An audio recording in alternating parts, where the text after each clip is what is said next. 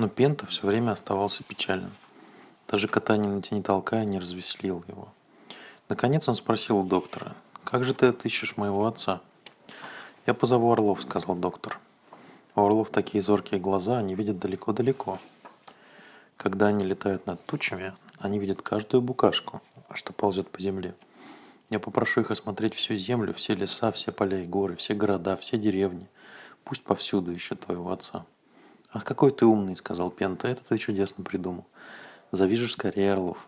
Доктор позвал Орлов, и орлы прилетели к нему. «Здравствуй, доктор, что тебе надо?» «Летите во все концы», — сказал доктор, — «и найдите рыжего рыбака с длинной рыжей бородой». «Хорошо», — сказали орлы. «Для нашего любимого доктора мы сделаем все, что возможно. Мы полетим высоко-высоко и осмотрим всю землю, все леса и поля, все горы, города и деревни, и постараемся найти твоего рыбака».